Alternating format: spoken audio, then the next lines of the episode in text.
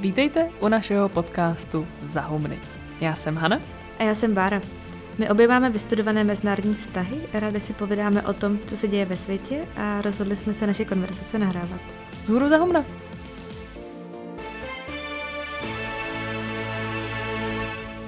Tuhle epizodu připravujeme krátce předtím, než si Amerika zvolí svého nového nebo starého prezidenta. Starý bude každopádně. No, výsledek dost možná nebude známý třeba i několik týdnů. A to nám dává prostor se zamyslet nad tím, co jsou témata, která Amerikou hýbou, ať už bude u moci Trump nebo Biden. Respektive my se v téhle epizodě pokusíme podchytit nějaké trendy, které vycházejí ne z jednotlivých osobností, ale z dlouhodobého vývoje. A kterým je tak trochu těžké se vyhnout, ať už je v čele demokrat nebo republikán, Biden nebo Trump. Nezajímají nás tak osobnosti ani politické programy, ale ty jakoby velké vlny pod povrchem, které Spojené státy unášejí nějakým směrem. Což snad, doufáme, může být užitečné zamyšlení v situaci, kdy se veškerá pozornost na USA soustředí jen a jen právě na osobnosti soupeřících prezidentských kandidátů. A my tak trochu doufáme, že tohle bude epizoda, kterou si budete moct pustit kdykoliv po volbách a bude pořád relevantní. Úplně konkrétně se podíváme na dva velké trendy spojené se spojenými státy. Za prvé, to bude už delší dobu trvající proměna přístupu Spojených států k jejich zapojení do světového dění. Celé to období klidu po druhé světové válce bylo tažené právě Amerikou. A my začneme tak tím, jak si na mezinárodním poli teď aktuálně Amerika stojí.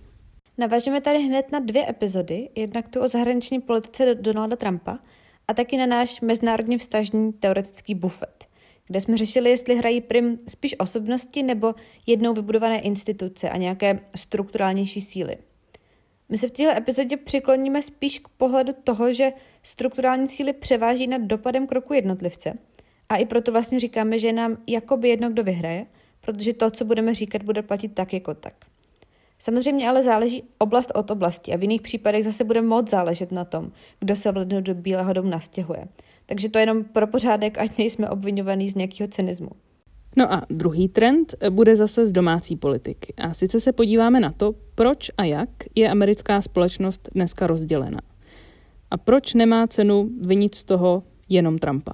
A taky proč si myslíme, že ani Joe Biden nebude schopný celou zemi zázračně uklidnit a sjednotit. Takže dnešní epizoda má za cíl následující. Schrnout si to, co by měl člověk o Americe vědět, ať už vyhraje kdokoliv. Pokud byste uspali někoho okolo roku 1990 a probudili ho o 30 let později, tak by se asi nestačil divit. Pandemie, mocná Čína, Izrael se baví s arabskými státy, prostě spousta se toho změnilo. Jedna z prvních otázek toho uspaného, hned jak byste si vyjasnili internet a iPhony, tak by určitě byla na roli Spojených států. Protože jestli je v mezinárodních vztazích na něčem schoda, tak je to zcela zásadní role Ameriky v poválečném světě. Jestli byla pozitivní nebo negativní, to už jako na jinou debatu. Důležité ale je, že po druhé světové válce se nám tady vytvořil takzvaný bipolární svět. Byl tu jeden západní pól a druhý pól na východě. Ten východní nakonec nedopadl nějak slavně a zůstala tak stát jen jedna z těch dvou stran. Západní svět se spojenými státy v čele. A tomhle systému se zase říká unipolární svět. Takže já bych tady chtěla avizovat, že v téhle epizodě se nám to bude hemžit různými póly. Až zase příště půjdete na nějaký ten pól, tak se mnou už nepočítejte. Posledních 70 let si tak můžeme rozdělit na 40 let studené války a 30 let, kdy byly Spojené státy takový první mezi nerovnými. V úvozovkách jejich řád, eh, Pax Americana, neboli americký mír, jak se tomu někdy říká, tak je založený na pravidlech a mezinárodních smlouvách. A ten nakonec vyhrál. Respektive zatím si to tak vykládáme, ale je otázka úplně jiná, jak trvalý tenhle stav doopravdy je. Čímž teda teď trochu předbíháme k tomu úpadku nebo údajnému úpadku Spojených států se dostaneme za chvilku.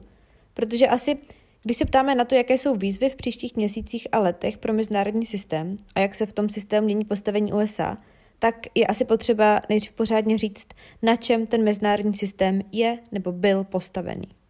Základní předpoklad tohohle amerického míru, nutno říct velmi relativního, je americká vojenská, ekonomická i kulturní převaha a její schopnost skrze tuhle převahu prosazovat svoji představu o světě. Vojensky jsou Spojené státy nejsilnějším členem NATO, ze kterého se po konci studené války stala zase nejsilnější obraná aliance na světě. Jeho členové zároveň kupují americkou techniku, pravidelně pořádají cvičení a desítky tisíc amerických vojáků jsou na trvalých základnách v Evropě. A co si budeme povídat, i my tady u nás se spoléháme na společnou obranu. A ta americká armáda rozhodně nesedí celou dobu v kasárnách. Od Koreji přes Větnam až po Irák nebo Afghánistán se vojensky angažuje a nějak to prochází. Spojené státy taky stály u zrodu mnoha mezinárodních organizací a dohod. Ať už je to OSN a všechny její agentury, nebo třeba Pařížská klimatická dohoda, nebo jaderná dohoda s Iránem a spoustu dalších. Z těch ekonomických tak je to určitě dohoda od slecha obchodu, později Světová obchodní organizace, Světová banka nebo Mezinárodní měnový fond. Tyhle všechny mají zajišťovat mezinárodní řád založený na volném obchodu a lidských právech. A byť se tahle pravidla všemožně ohýbají, tak existoval pocit, že ten mírový systém se Spojenými státy v čele tak postupně vlastně obejme celý svět. Ano, sama Amerika má dost máslo na hlavě. Třeba přátelství se Saudskou Arábií, tak to se zdá být malilinko pokrytecké. Nebo si možná vzpomenete na podporu různých opozičních, neúplně demokratických skupin všude možně na světě. Proslula je třeba takzvaná aféra Iran-Contras, kdy tehdy Reaganova administrativa i přes embargo prodávala zbraně iránskému režimu, aby ty peníze pak následně mohla použít na podporu hnutí Contras v Nikaraguji. Nicméně tak či tak, Amerika je zkrátka ten nejsilnější hráč. Vedle té vojenské oblasti na sebe Spojené státy do velké míry berou i odpovědnost za světovou ekonomiku. Kromě těch mezinárodních organizací, co už jsme zmínili, tak americká centrální banka, Fed, se stala v podstatě věřitelem poslední instance pro celý svět, kdy třeba po finanční krizi z roku 2008 Amerika půjčovala víceméně všem po celém světě. A tohle si určitě taky necháme na nějakou samostatnou epizodu a pozdravujeme Adama Tůze. Kromě toho se ale všichni taky učíme anglicky, koukáme na americké filmy, čteme americká média a prožíváme americké volby. To, že je po Evropě asi 150 jaderných hlavic B-61, nebo to, jak dolarizovaná je světová ekonomika, to váš každodenní den nijak zásadě neovlivní, i když se to děje a hýbe to světovým děním. Ale i tahle pocitovaná americká dominance je vlastně důležitá. Tenhle stav věcí je o to víc dramatický, když si vezmeme, že Spojené státy takhle rozhodně nefungovaly vždycky. Po jejich založení byste našli spoustu Američanů, kteří si přáli takzvaný izolacionismus. A spousta prominentních otců zakladatelů varovala před tím, aby se Spojené státy nějak nezapojovaly do světového dění. Obecně jsme různý směry americké zahraniční politiky už probírali v epizodě Donald Jackson Trump, což podle mě byla desátá epizoda naše. Každopádně my tady ještě uděláme takovou malou definiční odbočku. Izolacionismus stojí na třech pilířích. Neutralitě, se kterou přišel první prezident Washington, unilateralismus, tedy že Spojené státy se nebudou k ničemu zavazovat, ten se spojuje s třetím prezidentem Thomasem Jeffersonem a nevměšování se pátého prezidenta Jamesa Monroea. Asi bude něco na tom lichém pořadí, ostatně i Trump je 45. prezident. Nicméně ten izolacionismus byl po založení Ameriky chápan takhle, tedy že Amerika bude neutrální, nebude se k ničemu zavazovat, ale taky, že pokud nikdo nebude Americe kafrat do jejich věcí, tak ona nebude nikomu, což tehdy v té době znamenalo hlavně Evropanům, kafrat zase do jejich. No a tenhle proud v zahraniční politice se ale projevil třeba i ve 30. letech v hnutí America First, což byla vlastně nejsilnější zahraniční politická lobby jako ever – a taky teda měla ve svých řadách fašisty a tak podobně, takže vlastně to není úplně nejslavnější epizoda americké historie. No a současný prezident si tohle heslo, America First, vzal jako mantru pro svoji zahraniční politiku. Čímž už po několikáté naskočil na tuhle izolacionističtější vlnu. Takže ať už vyhraje kdokoliv, tak ten domělý ústup Spojených států z mezinárodní scény nemusíme brát jako unikátní moment v dějinách, ale spíš jako nějaký návrat ke kořenům. Je to názor, který se prostě v amerických dějinách vrací, někdy silněji, někdy méně silně. A tohle je dobré mít na paměti, když člověk přemýšlí nad tím, jak moc velká výjimka Trump v kontextu amerických dějin je. No a tímhle historickým exkurzem menším jsme se asi snad připravili na to, abychom si udělali obrázek o zahraniční politice Spojených států včera, dnes a zítra. No a na to zítra, aby se to zítra dalo lépe uchopit, tak jsme si to rozdělili na čtyři části, v kterých nám vlastně přijde, že se něco děje a dál bude dít. A sice spojenectví a aliance, multilateralismus, vojenské intervence a nějaké nástroje, kterými můžete zahraniční politiku dělat. Začneme těmi spojenci. Tam není úplně těžké si představit, co vše pokouší sílu těch přátelství, nebo aspoň nějakého strategického držení při sobě, které si Amerika přes ta léta vybudovala. S koronavirem mají všichni co dělat na domácí frontě, včetně Spojených států samotných. No a úplně konkrétně asi nejznámější z těchto spojenectví je NATO, Severoatlantická aliance. I my v Evropě teď možná budeme mít problém politicky prosadit zvýšené náklady na zbrojení, tak abychom se dostali na ta slíbená 2%. Ostatně ministrině Šilerová nedávno řekla, že my v Česku to nezvládneme. Ta 2% sice nejsou nějak právně závazná, ale pořád je to politicky ohromně citlivé. A to transatlantické pouto tak může začít mít trhliny. Asi se snad nedá očekávat, že se na to ze dne na den zruší, nebo že američtí vojáci úplně odejdou z Evropy. Ale nejspíš Amerika bude chtít nějakým způsobem přeskupit svoje spojenecké vazby tak, aby nebyla už na všechno sama. Navíc, když se vrátíme k tomu vlastně tradičnímu izolacionismu, tak budování stálých aliancí není zrovna něco, na co by byla Amerika zvyklá.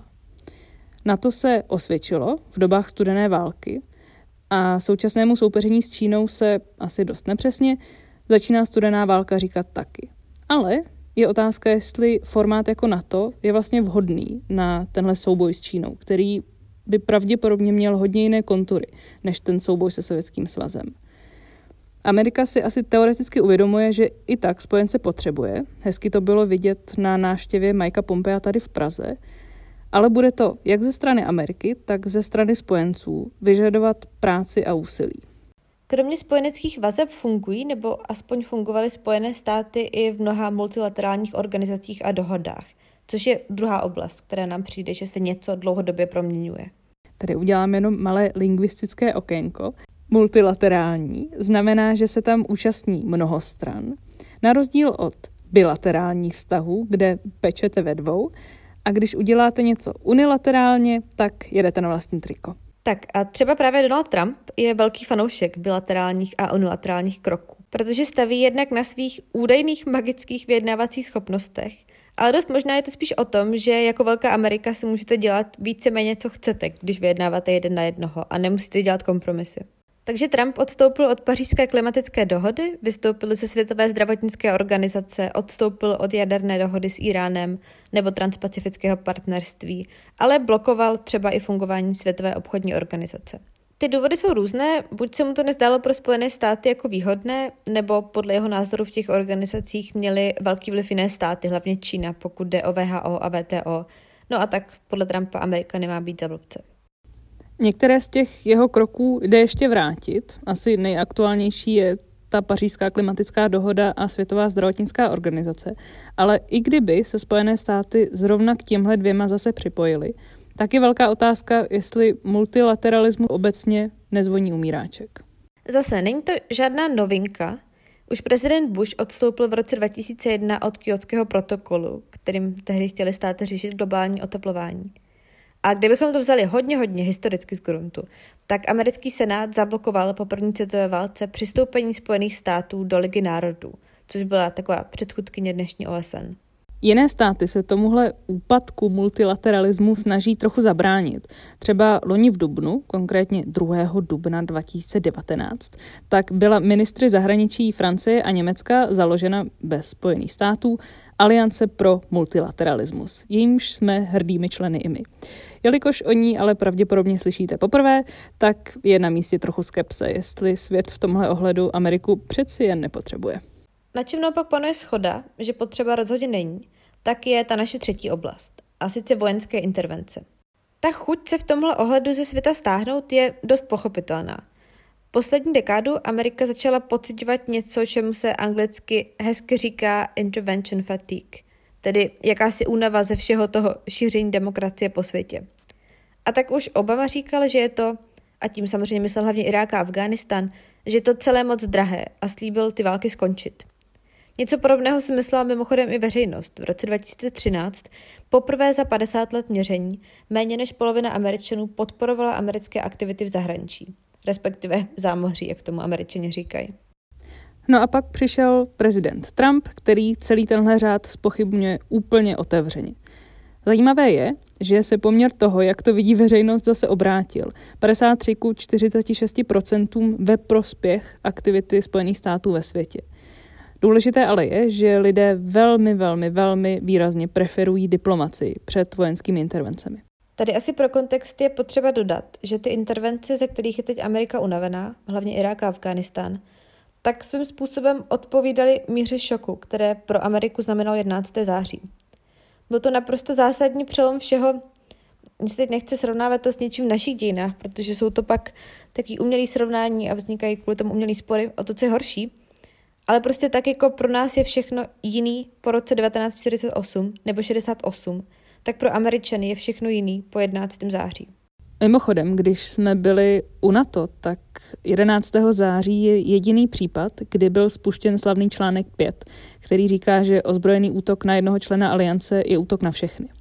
At this critical moment, the United States can rely on its 18 allies in North America and Europe for both assistance and for support. NATO solidarity remains the essence of our alliance. Tohle byl tehdejší generální tajemník NATO, Lord Robertson. A z toho, co on vlastně říkal, eh, tak ta nějaká alianční jednota je tak trochu symbol toho, co Amerika po druhé světové válce vybudovala. V mezinárodních vztazích je fakt výkon, že se dostanete do bodu, že poté, co na vás někdo zautočí, tak se téměř 20 dalších zemí okamžitě se bere pomáhat. Pošle techniku i lidi na vaši ochranu. Což mimochodem je přesně, co se dělo, protože letadla NATO po útocích 11. září třeba hlídala americký vzdušný prostor. No a my se dneska vlastně ptáme, jestli tahle éra spojeneckých vazeb, americké převahy ve světě a klidu, aspoň na naší západní frontě, nekončí. A jenom aby bylo jasno, ta éra není o tom, že se všichni mají jen rádi a jdou ruku v ruce vstříc zářným zítřkům. Každý si bude hájet svoje zájmy, které se nutně budou křížit. Ta éra je o tom, že se spory řeší podle nějakých pravidel. A ta pravidla jsou a teď ve velkých uvozovkách víceméně pro všechny stejná. A pokud je někdo porušuje, tak máme v ruce papír, na který se odvolávat. Že tohle jsme si teda nedomluvili. Což neznamená, že co je psáno, to je dáno, ale jde o to, že máte vybudované instituce, na které se můžete odvolat a které vám dávají prostor o problémech mluvit. Jenže je potřeba je udržovat. A v momentě, kdy se vám garant těchto institucí stahuje za scény, tak je dobré si klást otázku, jestli to celé najednou tak trochu nestojí na hliněných nohou. Z tohohle přehledu je snad vidět, že Donald Trump rozhodně není strůjcem všeho toho zla, i když se to tak může zdát. Přesně to pojmenoval ekonom Paul Krugman, který do New York Times v komentáři napsal, že Amerika sice rozhodně nebyla svatoušek a pravidla si tvořila tak, aby jí to vyhovovalo, ale jakmile pravidla jednou byla, tak se jich držela. A Trump tohle všechno změnil. A i kdyby vyhrál Joe Biden, tak některé věci se už nespraví. This egg can't be unscrambled. Z tohohle míchaného vajíčka volské oko už zkrátka neuděláte. Ony kromě tohoto všeho samozřejmě existují i vnější okolnosti. Vzestup Číny, nebo možná z historické perspektivy je lépe říct opětovný vzestup Číny, ke kterému Spojené státy přispívaly minimálně od doba Billa Clintona, tu je a bude pokračovat. Mezinárodní instituce občas opravdu nejsou schopné řešit kolektivní problémy, které my jako lidstvo máme. A navíc Spojené státy nejsou zdaleka jediným státem, který celý ten mezinárodní systém podrývá. Stále častěji je ze všech stran slyšet, že jsme na Prahu nějaké velké změny, že těch 70 let klidu v našem regionu bylo fajn, ale že bychom si na to neměli zvykat. Ve Spojených státech samotných je napříč všemi stranami schoda na jedné věci – Přehoupli jsme se do nové velmocenské éry. Unipolaritě je konec. A tím už se dostáváme k tomu poslednímu bodu. Jaké nástroje si Spojené státy budou v zahraniční politice vybírat? Ta paleta je široká, vojenské nástroje versus diplomacie, multilateralismus versus jednostranné kroky, nebo se třeba soustředit jenom na nějaké určité regiony. Ty vojenské už jsme zmiňovali. Amerika má nejsilnější armádu na světě a i přesto, že je znavená intervencemi, tak se jich úplně neštítí. Možná si vzpomenete na zabití iránského generála Kasema Suleimányho letos v lednu. Oproti tomu diplomacie je oslabená personálně. Za celé čtyři roky se Trumpovi nepodařilo obsadit na polovinu pozit v diplomaci a senátní výbor pro zahraniční politiku se nebál to nazvat decimací ministerstva zahraničí. Stejně tak akce na vlastní triko se zdají být v kurzu. I když by ta multilaterální cesta, a já slibuji, že tohle je naposledy, i ve svém vlastním zájmu, co to, tohle slovo použijem v téhle epizodě, eh, by se byla bývala vyplatila víc. Třeba obchodní válka s Čínou je víceméně čistě americká věc. Byť by měla mnohem větší šanci na úspěch, kdyby se Trump pokusil třeba vytvořit koalici v rámci Světové obchodní organizace. Stejně tak je otázka, na jaké regiony se bude Amerika soustředit. Obama třeba ve svém druhém funkčním období nasadil politiku Pivot to Asia, tedy obrat k Ázii, a třeba Evropská unie se zase s novou komisí snaží o jakýsi obrat k Africe, kde se pomalu ale jistě začala prosazovat Čína. A na západě si toho konečně někdo začal všímat. Když už jsme u té Evropské unie, tak tam má teď nový buzzword, nové trendy slovo. A to je strategická autonomie. Což těžko říct, jak moc reálné je, ale ukazuje to, že to americké stahování se je ve vzduchu a je cítit i v Evropě. Protože vzpomeňte si na prezidenta Monroea a jeho nevměšování se. Prostě americká aktivita ve světě není historicky pravidlem. I když dneska je jenom těžko představitelné, že by pokaždé, když se na světě něco šustne, tak první pohled nevedl do Bílého domu. Ale v úplně extrémním případě se opravdu může stát přesně to, že Amerika prostě už nebude ta hlavní mocnost, která tahá za všechny nitky. Křišťálovou kouli bohužel nemáme. Takže čau lidi, koukám do té křišťálové koule. Ale úplně obecně řečeno má Amerika tři možnosti, které jsme si vypůjčili od Billa Burnse, bývalého velvyslance v Rusku. Stahování se, návrat do čela nebo formulace úplně nového přístupu, který bude vycházet ze zahojení ran na domácí scéně, mezinárodní spolupráci na výzvách, jako je klimatická změna a soustředěné a opatrné zacházení se silnou Čínou. Čemu fandí Burns je asi jasné, ale je tu ještě čtvrtá možnost. A to hezky pojmenoval neokonzervativní historik Robert Kagan, když současný americký úpadek přirovnal k tomu, že se svět nevrací do stavu, kdy mu vládne zákon džungle.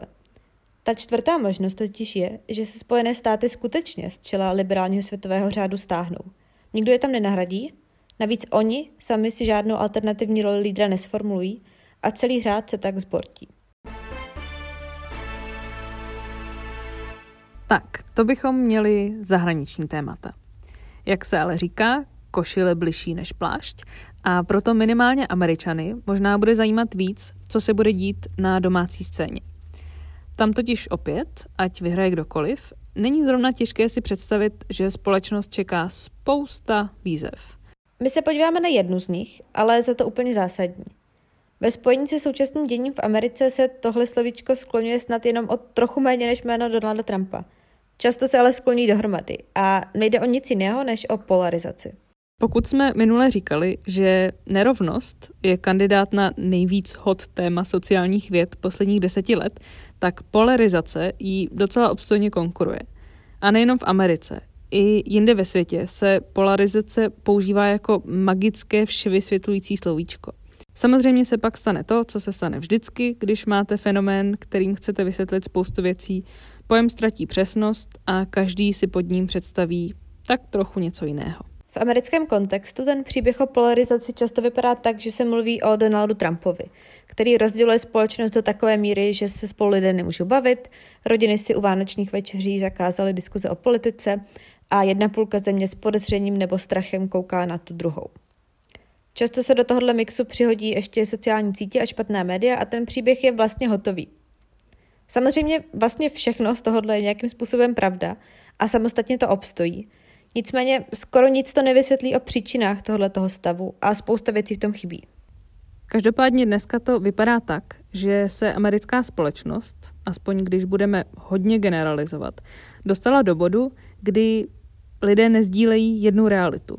A tu vlastně trochu abstraktní druhou stranu mají za morálně pokleslé lidi, čisté zlo, na jednom konci se tak rýsuje bigotní pánbíčkář, který nenávidí černé i duhové, kouká na Fox News a aktuálně podporuje QAnon a u toho si leští svoji poloautomatickou zbraň. A na druhé straně jsou liberální komunistické sněhové vločky, které vraždí nenarozené děti a koukají u toho na CNN.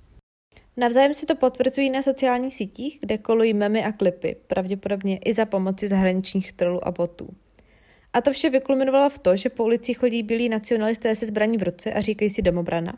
A jedna konkrétní skupina teď nedávno dokonce plánovala unést guvernérku státu Michigan Gretchen Whitmer.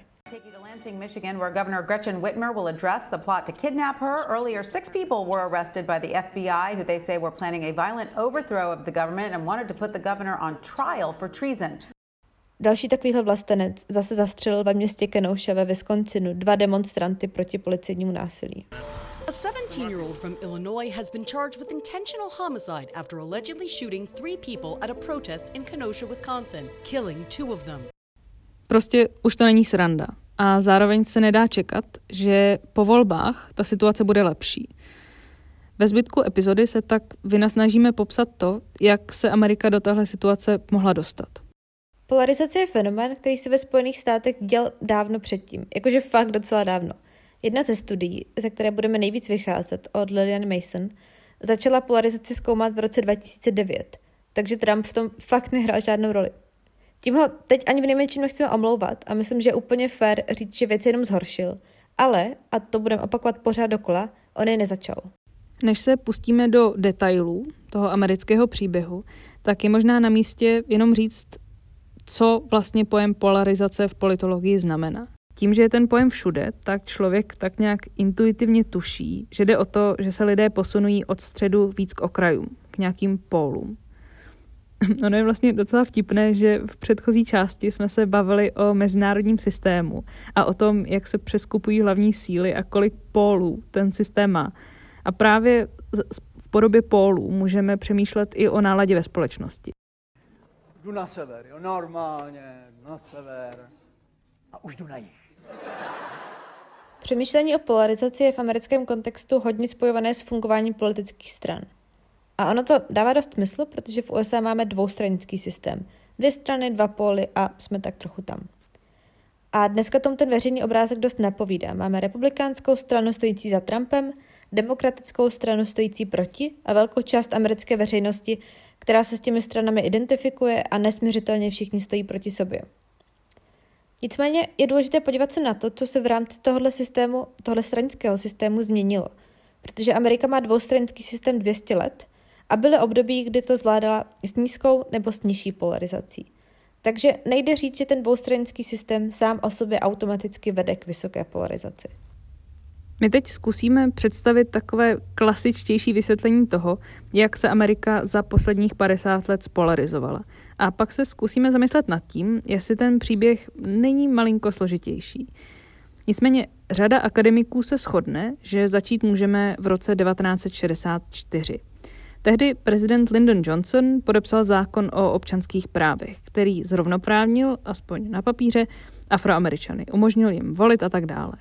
A tohle odstartovalo velké přeskupování republikánské a demokratické strany. Předtím totiž byly obě strany hodně rozmanité. Tak rozmanité, že náš oblíbený Ezra Klein, který nedávno o polarizaci vydal knihu, dokonce říká, že Amerika měla do 60. let čtyřstranický politický systém. Co tím myslí je, že v rámci demokratů existovalo silné konzervativní křídlo a v rámci republikánů zase silné liberální. A tihle lidé měli dost společného s tou druhou stranou. Právě třeba v rasových otázkách platilo, že konzervativní demokraté a konzervativní republikáni si mysleli to stejné. Racism. Každopádně okamžikem, kdy demokratická strana vzala za své otázky nějaké rovnoprávnosti, začala veliká migrace konzervativních demokratů směrem do republikánské strany. To trvalo dlouho. Klein říká, že až v devadesátkách tenhle proces definitivně skončil. Jedním z důvodů, proč to trvalo tak dlouho, je identita. Ono trvá trochu déle, než si lidé přenastaví, že jsou ne demokraté, ale republikáni a naopak. K otázce identity a polarizaci se ještě dostaneme, ale tady si to takhle hezky odložíme. Nicméně, proč tohle bylo důležité v příběhu o rostoucí polarizaci? Ono, když máte strany, v kterých máte různé názorové proudy, tak ty strany jen těžko můžou jít nějakým víc extrémním směrem, protože musí vyvažovat všechny svoje vnitřní frakce. V okamžiku, kdy se ale přeskupí tak, jak se to stalo v reakci na hnutí za občanská práva, tak získáte jednotnější, homogennější strany, které se s nás můžou posunout tím víc extrémním v úvozovkách směrem. Je tak zajímavé, že to, co se stalo, není, že lidé změnili názor, ale lidé změnili stranu. A podle mě je tohle zajímavý příklad toho, jak moc důležité je, jak si nastavíte ten systém. Lidi máte pořád stejné na začátku, ale jenom je jinak poskládáte do skupin. A to jim umožní potom jít víc extrémním směrem a to pak zase táhne víc i celou tu polarizaci. Tuhle větší monolitnost stran vidíme i v tom, jak se hlasuje v kongresu. Ubývá případů, kdy jsou zákony schvalovány s velkou podporou poslanců z obou stran. V Senátu, který je vnímán jako takové elitnější těleso, tak ubývá středových republikánů i středových demokratů. Dnes bychom našli jednoho, možná dva z každé strany. Tady ale musíme udělat jedno důležité zastavení. I když je politická polarizace ve smyslu rozdílu mezi oběma stranami větší, než byla třeba v 60. letech, to samo o sobě nemusí nutně znamenat, že nálada ve společnosti byla tehdy lepší. 60. léta byla obdobím, kdy bylo v americké politice hodně násilí. Docházelo i k politickým vraždám. Ono stačí si vzpomenout na rok 1968, kdy byl zavražděn jak Martin Luther King, tak bratr bývalého prezidenta Kennedyho Robert, který se sám chtěl stát prezidentem. Ezra Klein zajímavě poukazuje na to, že protože konfliktní a soupeřící názory se nemohly dost dobře střetnout v politice, právě protože ty strany byly hodně široce rozkročené, tak se ventilovaly jinak, třeba i násilím. Čím souvisí druhá věc, a sice, že daní za tu nízkou polarizaci ve vrcholné politice bylo, že se velká část problémů americké společnosti prostě neřešila. Třeba nerovnoprávnost afroameričanů. A tak celá ta stará dobrá éra nadstranického koncenzu – po které dneska spousta Američanů nostalgicky teskní, tak měla dost temnou stránku. A některé akademiky, jako třeba harvardskou historičku Jill Lepore, tohle to vede k tomu, že podle ní přemýšlet o polarizaci skrze strany vám dá prostě zkreslený obrázek. Protože to, že jste v USA dlouho měli celou jednu skupinu obyvatel vyloučených z politického života, rozhodně neznamená, že tihle lidé neměli politické názory. Afroameričané měli cíle, které byly jasně politické – moci uplatňovat své volební právo, ukončit segregaci a tak dále. Že dlouho nebyla strana, která by se jich ujala a systém se tvářil hezky idylicky, neznamená, že mimo ty formální struktury nebyla společnost hluboce rozdělená. A tohle nás přivádí k druhé straně té rovnice. Politické strany a vysoká politika v tom eh, ve Washingtonu DC je jenom jedna strana příběhu o polarizaci v dnešní Americe. A možná ta, o které se mluví méně – Dneska i v souvislosti s volbami totiž spousta pozornosti míří na obyčejné Američany. Na Američany, kteří se dnes hádají o Trumpovi a Bidenovi a z nich mnozí věří, že pokud vyhraje ten druhý, tak Amerika tak, jak ji znají, skončí. A jedním z důvodů, proč je dneska všechno tak intenzivní a proč politika budí takové vášně je, že se politika stala součástí identity Američanů. Nebo aspoň tohle si myslí Liliana Mason, což je americká politoložka, která učí na univerzitě v Marylandu. A Mason tvrdí, že američané měli vždycky nějakou politickou identitu, to je jasný. Ať už byli demokraté, nebo republikáni, nebo nezávislí. Kromě toho ale měli spoustu jiných identit. Rasovou, náboženskou, to, jaké měli vzdělání, jaké měli postavení, jestli ve volném čase dělali jogu nebo chodili na lov a tak dále. Zkrátka člověk měl hodně identit a ta politika byla jenom jedna z nich. Co se ale začalo dít koncem minulého století, kromě toho, že se promíchaly politické strany a začaly být víc homogenní, tak se stalo to, že americká politická identita a ostatní identity začaly být víc propojené a staly se z nich takzvané mega-identity. Lidé, kteří mají nějakou politickou identitu, republikán, demokrat, tak začínají mít podobné i všechny ostatní identity. Takže třeba republikán bude dnes velmi pravděpodobně věřící křesťan, bílý člověk, muž, žije spíš na venkově a tak dále. A demokrat bude vlastně všechno ostatní, pravý opak. Tak a proč je tohle důležité, nebo jak tohle může přispívat k polarizaci a k nějakému společenskému rozdělení? Ono, čím víc stejní lidé v rámci své skupiny jsou, čím víc ty identity prolnuté a podobné mají, tak tím méně tolerantní a chápaví mají pak lidé tendenci být vůči ostatním – Ono to dává trochu smysl, protože máte prostě málo společného s těmi ostatními lidmi. Pokud jste republikán a váš soused je demokrat, ale v neděli spolu jdete do stejného kostela, tak spíš budete věřit tomu, že je to slušný člověk, který se chce postarat o svoji rodinu tak jako vy. Ale, jak jsme řekli, to se stává míň a míň. Tohle skupinové přemýšlení a skupinová sebeidentifikace je podle Mason dobrý způsob, jak obecně přemýšlet o polarizaci. Ono je dokázané, že pro lidi je strašně důležité být součástí nějaké skupiny. Je to skoro až v naší povaze. Dává nám to pocit toho, že někam patříme, že jsme součástí kolektivu. A díky téhle kategorizaci pak lépe chápeme svět a taky si ho představujeme. A vidíme ho vlastně jenom skrze ty skupiny. A jednak skrze tu skupinu, jejíž jsme součástí, ale taky skrze tu skupinu, které součástí nejsme. No jak asi už tušíte, lidé si myslí, že jejich skupiny jsou lepší než ty ostatní. Nebo takhle, to, že jste součástí nějaké skupiny, vás automaticky nevede k tomu, že nesnášíte ty jiné skupiny. Ale v okamžiku, kdy je mezi vaší skupinou a tou nějakou další skupinou konflikt, tak si o té druhé začnete myslet horší věc, začnete na ní koukat z vrchu a podobně. No a Mason tvrdí, že naše politické názory jsou prostě jenom další skupinová identita. A proto na ně platí stejné zákony jako pro jakýkoliv jiný skupinový konflikt.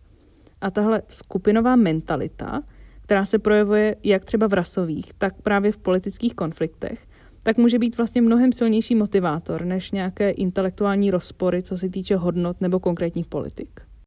Polarizace tak podle Mason vychází z konfliktu my versus oni, mnohem víc než z nějakých debat o jednotlivých politikách.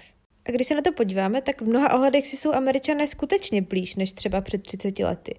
Otázky jako sňatky homosexuálů, legalizace marihuany a tak dále. To jsou věci, které dřív byly extrémně kontroverzní a dneska na nich panuje mnohem větší celospolečenská schoda. A přesto, ale ten pocit nesměřitelnosti a nějaké rozdělenosti je mezi, jak mezi běžnými Američany, tak mezi stranami a elitami je silnější. Přibylo třeba Američanů, kteří se identifikují jako silný demokrat nebo silný republikán. A narůstá i další věc, fenomén, kterýmu se akademicky říká negativní stranictví. Jde o to, že to, co vás motivuje, není ani tak nadšení nebo láska k vaší straně, ale nenávist nebo odpor k té straně druhé. Volíte menší ze dvou zel. Nemusíme chodit daleko a můžeme si vzpomenout na tradiční evangelikánské republikány, kteří to v roce 2016 hodili Trumpovi, třikrát ženatému playboy miliardáři, který uplácí pornohvězdy. Představa Hillary Clinton ale pro ně byla o tolik horší, že to zkousli. A tím hlavním motivátorem je pro ně ta negativní emoce vůči druhé straně, ne ta pozitivní vůči Trumpovi. Těch důvodů pro rostoucí polarizaci se samozřejmě uvádí víc. A tady potřeba říct, že tohle je oblast výzkumu, která je dost živá. Někdo se třeba soustředí hodně na roli médií a sociálních sítí, které vedou k vytváření informačních bublin, kdy si vlastně každý hoví ve svém světě a pak zjistíte, že vy a váš soused žijete v úplně jiných světech. Někdo zase klade důraz na obrovskou nerovnost v americké společnosti, tedy téma naší minulé epizody. V souvislosti s tím se mluví hlavně o republikánské straně a takzvané strategické polarizaci, kdy republikáni úmyslně rozdmíchávají rasové konflikty a další kulturnější otázky, tak aby jejich voliči nemysleli právě na tu nerovnost a nemysleli na to, že republikáni si v kongresu schvalují masivní daňové slevy pro bohaté a chtějí obyčejným američanům osekat zdravotní péči. No a tím jsme se dostali k poslední věci, kterou bychom chtěli trochu probrat, a sice k republikánské straně. My jsme o té polarizaci až doteď mluvili dost neutrálně. Strany se víc polarizují, lidé se víc polarizují a tak dále a tak dále. Nicméně to je trochu nefer obrázek. Ono totiž existuje řada důkazů pro tvrzení, že republikáni se posunuli víc doprava než demokraté doleva. Známý akademik Norman Ornstein, což není žádný levičák a fungování kongresu studuje 40 let, Vydal v roce 2012 společně s Thomasem Mannem knihu It's even worse than it looks. Je to ještě horší, než jak to vypadá. A tam říká jednoduchou věc. Demokraté nejsou žádní andílci, ale republikánská strana se posunula extrémně doprava a naprosto pohrdá jakýmkoliv kompromisem. Jde to úplně jednoduše vysledovat na tom, co republikáni chtějí, tak na tom, jakými způsoby toho chtějí dosáhnout. Republikánský prezident Nixon v 70. letech založil Federální agenturu na ochranu životního prostředí. No a řada dnešních republikánů by ji chtěla úplně zrušit. I sám Trump to čas od času prohlašoval. Dalším příkladem může být imigrace, kdy ještě Bush mladší mluvil o potřebě imigrační reformy. Dnešní republikáni i Trump jsou mnohem radikálnější. No a co se týče způsobu, jakým republikáni v kongresu pracují, tak skutečně mnohdy jdou až za hranu toho, co jim pravidla dovolí, bez ohledu na nějaké normy. Třeba uspěchaná nominace Amy Coney Barrett na nejvyšší soud, kterou jsme viděli minulý týden a kterou republikáni popřeli všechno, co ještě do nedávna říkali, tak jenom jedním příkladem. No a jak hezky vysvětluje Vox ve videu, který bude opět v popisku, tak problém je, že extremismus jedné strany nutí do extrémnějších pozic i tu druhou stranu. Buď taky začnete hrát hardball, nebo nic neprosadíte. A tak není divu, že se mluví o tom, že by demokraté mohli třeba rozšířit počet soudců na nejvyšším soudě, pokud získají v těchto volbách většinu. Tím by se tam mohli dosadit nějaké liberálnější soudce, což je sice vysoce nestandardní a kontroverzní krok, ale není to protiústavní. Takže by to bylo podobné tomu, co dělají republikáni. Konvence poletí oknem, ale účel světí prostředky. Uvidíme příští rok, jak to všechno dopadne. Čím jsme si ale docela jistí, tak to je, že polarizace skutečně z Ameriky jen tak nikam neodejde. Tak a tím se dostáváme k závěrečné části našeho podcastu, kdy na škále 1 až 10 hodnotíme dané téma, kdy 1 znamená, že je to téma pro šprty a 10 znamená, že by to mělo zajímat úplně každého. Já dávám 8. A sice proto, že dění v Americe je nám teoreticky vlastně na kilometry trochu vzdálené, minimálně to domácí, ale vzhledem k tomu obrovskému šíření všeho amerického k nám, i trochu toho slepého přebírání debaty, je podle mě strašně důležité znát ten původní kontext. A to jak ten domácí, tak ten, co se týká zahraničí. A navíc je to fascinující i sama o sobě. Podle mě je třeba fakt psycho, že se otevřeně bavíme o hrozící občanské válce nebo povolebním násilí. Nebo diskutujeme to, co se stane, jestli současný prezident neuzná výsledky voleb. A do jisté míry jsem tak vlastně ráda, že jsme skončili tam, kde jsme skončili, u republikánů. Oni ho totiž zvolili v primárkách. Oni ho udrželi v úřadě při impeachmentu. Oni ho celé čtyři roky omlouvají. Trump celou tuhle situaci nespustil, ale rozhodně ji zásadně zhoršil a republikáni ho v tom všem podporují, aby si mohli prosazovat svoje. S tím asi nic neuděláme, ale rozhodně si zaslouží hejt. Já dávám sedm. My když jsme se s Hankou bavili o tom, jak se chceme povinovat americkým volbám, tak jsme zvažovali víc témat, ale pak jsme si řekli, že chceme udělat něco, co aspoň trochu vydrží.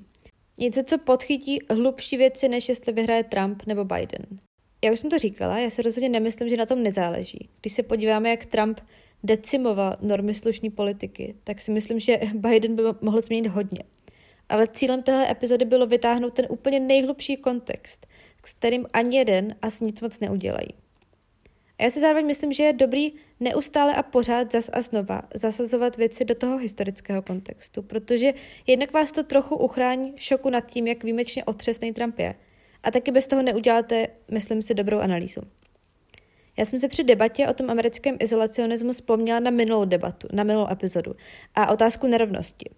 Já si nejsem jistá, jestli jsme to tam říkali, ale první, kdo nerovnost nějak víc za použití hodně dat začal zkoumat, byl uh, Simon Kuznic. A on používal data po druhé světové válce, nějakých 40-30 let po druhé světové válce, kdy nerovnost ve Spojených státech strašně klesla. No a on z toho vyvodil strašně optimistický závěr a myslel si, že je to nějaký pravidlo, že nerovnost bude klesat. A pak přišel právě Piketty a on protáhl ty data jak dozadu, tak dopředu až do současnosti. A z tohohle toho protaženého grafu pak vlastně vidíte, že klesání nerovnosti je historicky výjimka, není to pravidlo. A já si myslím, že takovýhle uvažování je vlastně dobrý i pro přemýšlení o americké roli ve světě že když se člověk podívá do dějin USA, tak je dost na debatu, jestli je aktivní Amerika pravidlo nebo výjimka. A aktivní Ameriku myslím to, co jsme viděli po druhé světové válce a na co jsme dneska vlastně zvyklí. A tak mi přijde, že je dobrý na to všechno myslet i tady v Evropě, až budeme řešit, co s naší bezpečností a jak dál. Tak a to je z téhle aktuální epizody o Americe všechno. My doufáme, že jestli to třeba budete poslouchat po 3. listopadu, tak eh, náš svět se nějak zásadně nezbortil a, a, a ten úpadek nepřišel ještě dřív, než jsme, než jsme si mysleli. Nicméně uh, úpadek rozhodně přišel v naší zvukové kvalitě, protože opět natáčíme pod dekami. Takže se omlouváme, ale druhá vlna zasáhla i naši produkci našeho měsíčníku. Takže moc doufáme, že i přesto všechno nám stále zachováte přízeň. Jsme sice měsíčník, to ale nic nemění na tom, že budeme pořád stejně rádi, když nám napíšete zpětnou vazbu a co si o epizodách myslíte. Takže jako vždycky napsat nám můžete na e-mail vzoruzahumna.gmail.com nebo na náš Twitter zahumny nebo na naše Instagramy Háňule a podřídko Bramborová. A my se budeme těšit zase za měsíc.